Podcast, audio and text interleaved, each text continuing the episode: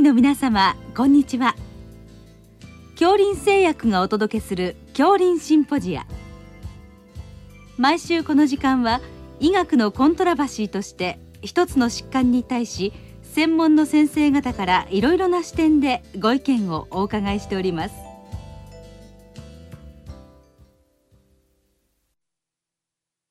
シリーズ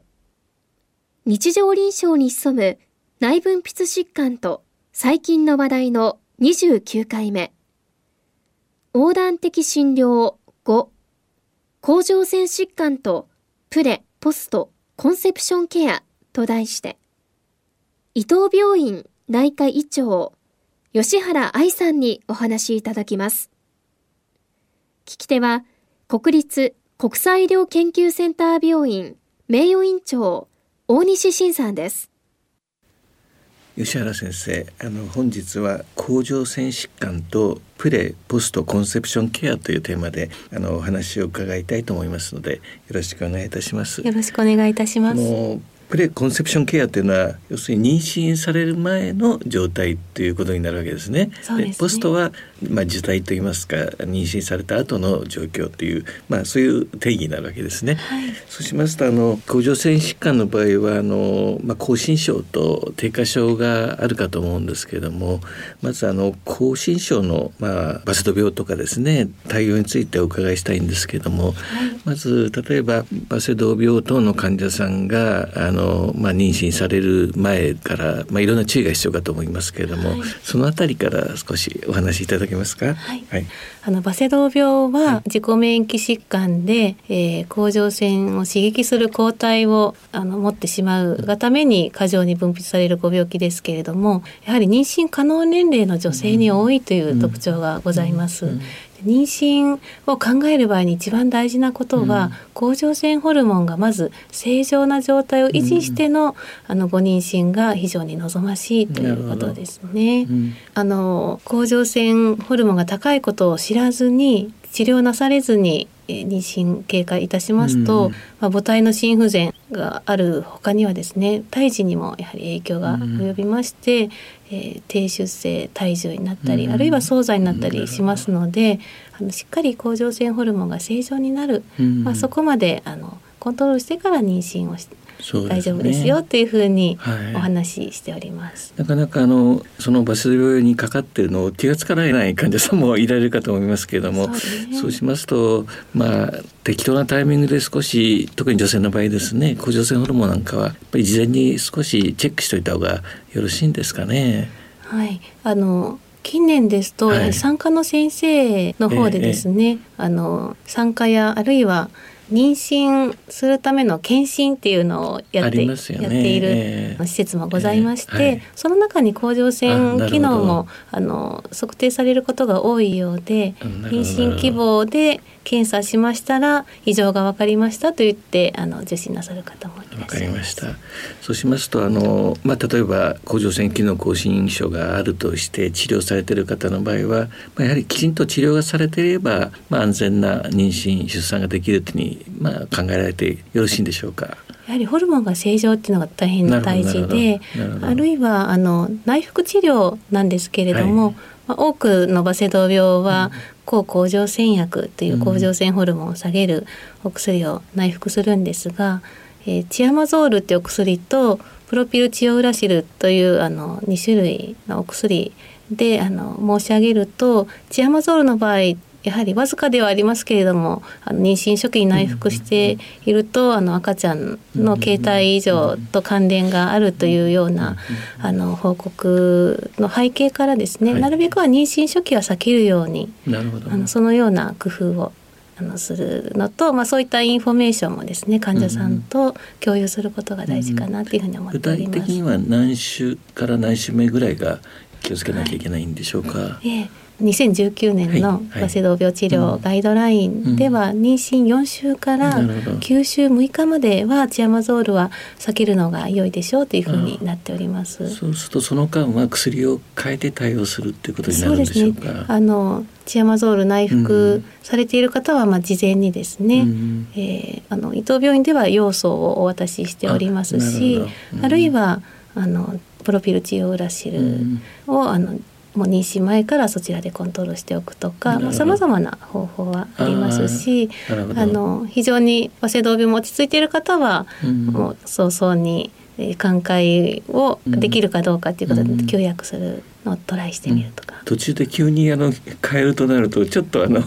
気をつけなきゃいけないかなという気もするんですけども、ね、まあ、なるべく早めにちょっと対応するということなんですかね。そうですね、あの、えー、そのようにしております。なるほど。その妊娠中というのはやはり甲状腺ホルモンの動態はかなり変化するんでしょうか、一般的には。はい、えー、あの妊娠中はやはり胎児の発育、えー、妊娠の維持のために甲状腺ホルモンの需要が増すということで、うん、あの胎盤性の重毛ゴナドトロピンの刺激で甲状腺ホルモンの分泌が更新することが知られておりまして、うんうん、あの妊娠の初期は特に甲状腺ホルモンは高めに、和製動病じゃない方もなりますね。そうすると逆に薬を少し調整が必要になる場合もあるんでしょうか。そういうことではないですか。和製動病の方で、えー、かつあの、えー、妊娠性の甲状腺中毒症を合併する場合もありますけれども、はい、あのその場合あのお薬を増やすかというと、うん、まあ、増やさない方も結構いらっしゃって、ね、時期的なものだけですから。なるほど、はい、分かりました。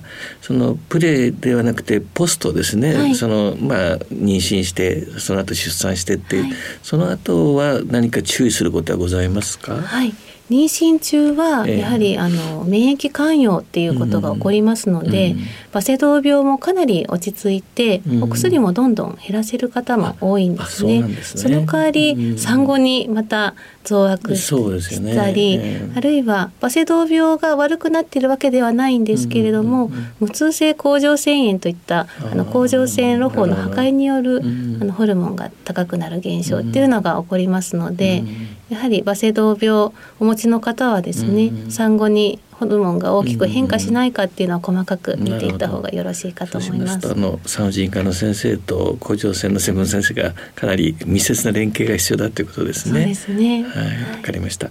それではあの逆にあの甲状腺機能低下症の場合の対応についてあの、はい、教えていただけますでしょうか。はい、先ほど申し上げたように、うん、妊娠 の, あの初期には甲状腺ホルモンの需要が非常に増すっていうこともありますので、うんうん、甲状腺機能低下症っていうとですね、うん、あの腎に必要な甲状腺ホルモンが不十分となってしまうということで、うんうんうん、なるべくは避けたいあの事態となります。うんうんうん、なので妊娠前に、うんうん、あの甲状腺機能低下症が分かっている場合には十分補充を行いまして、うんうん、えー、正常値というよりもあの ティーエスエイチ を目標にですね、うんうん、十分低下にならないように補充しておくということが大事 で,、うん、で妊娠中に初めて低下症が分かる方も稀にいらっしゃるんですけれども、うん、そういう方もあの可及的速やかに補充をして、えー、その ティーエスエイチ の何か具体的な目安みたいのはあるんでしょうか。はい、そうですね、大体このあたりに収まっていればいいという。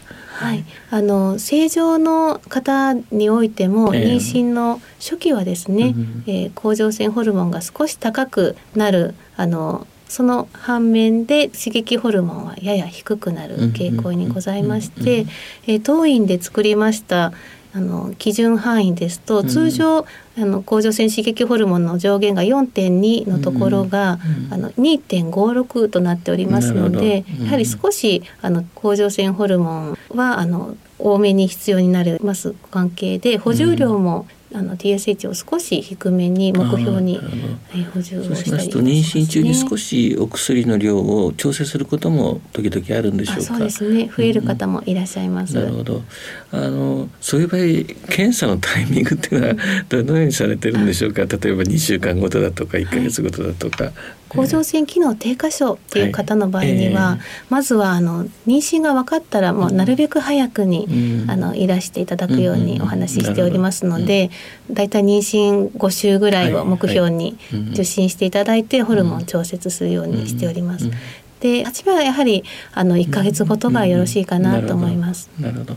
そうしますとそのポストですね、はい、ポストにはどういった状態に気をつければよろしいでしょうか。はい、えー、あのご出産なさった後は、はい、あの妊娠中に増えたあの、えー、補充量が増えた方については、ね、妊娠前の量にまた戻して減量するということがございます、うんうん、また橋本病といった自己免疫性の甲状腺疾患が背景にある方は、うん、あの先ほど申し上げた破壊性甲状腺炎、うん、無痛性甲状腺炎っていうのが起こりやすくて、うん、あの一時的にホルモンが高くなる方もいらっしゃいますし、うん、また逆に急に低くなってですね、補充量が増える方もいらっしゃるので、うん、産後はだいたい にさんかげつをめどに受診していただいて、うん、甲状腺ホルモンの補充量を調節しております。あの先ほどあの機能亢進症の時にあの胎児への影響っていう話がありましたけども、はい、低下症のまんまの場合と、はい、亢進症が目立つ場合の胎児への影響っていうのは何かこの差みたいなのがあるんでしょうか。はい、やはりあの、うん、甲状腺ホルモンっていうのが、えー、児の成長と、うん、あの精神やあの神経の発達に非常に大きな役割を果たしているということで、機能低下症の方がやはり児への影響がちょっと大きいのではないかというふうに思います。なのでただあの補充をすればですね、うん、そのリスクはかなり減じることができますので、うん、やっぱり妊娠をご希望の方の妊娠中および妊娠前ですね、うん、あの甲状腺機能低下症がないかということはあのしっかりスクリーニングされるといいかなというふうに思います。そうですね、案外低下症ってあのなかなか見つけづらいこともございますよね。えー、そうですね、えー、だ必ずやっぱり事前にある程度のチェックをしておいた方がいいということですかね。そう思います。うん、あのやっぱり精神神経系に低下の場合は胎児に影響が及ぼす可能性があるということなんでしょうか。はい、何も補充せずに、うん、あの機能低下症のままあの経過した方の、うん、あの報告あの、うん、昔のものもありますけれども、うんうん、そういった報告がなされております。わかりました。吉原先生、本日はどうもありがとうございました。ありがとうございました。シリーズ日常臨床に潜む内分泌疾患と細菌の話題のにじゅうきゅうかいめ、横断的診療ご、甲状腺疾患とプレ・ポスト・コンセプションケアと題して、伊東病院内科医長吉原愛さんにお話しいただきました。聞き手は国立国際医療研究センター病院名誉院長大西晋さんでした。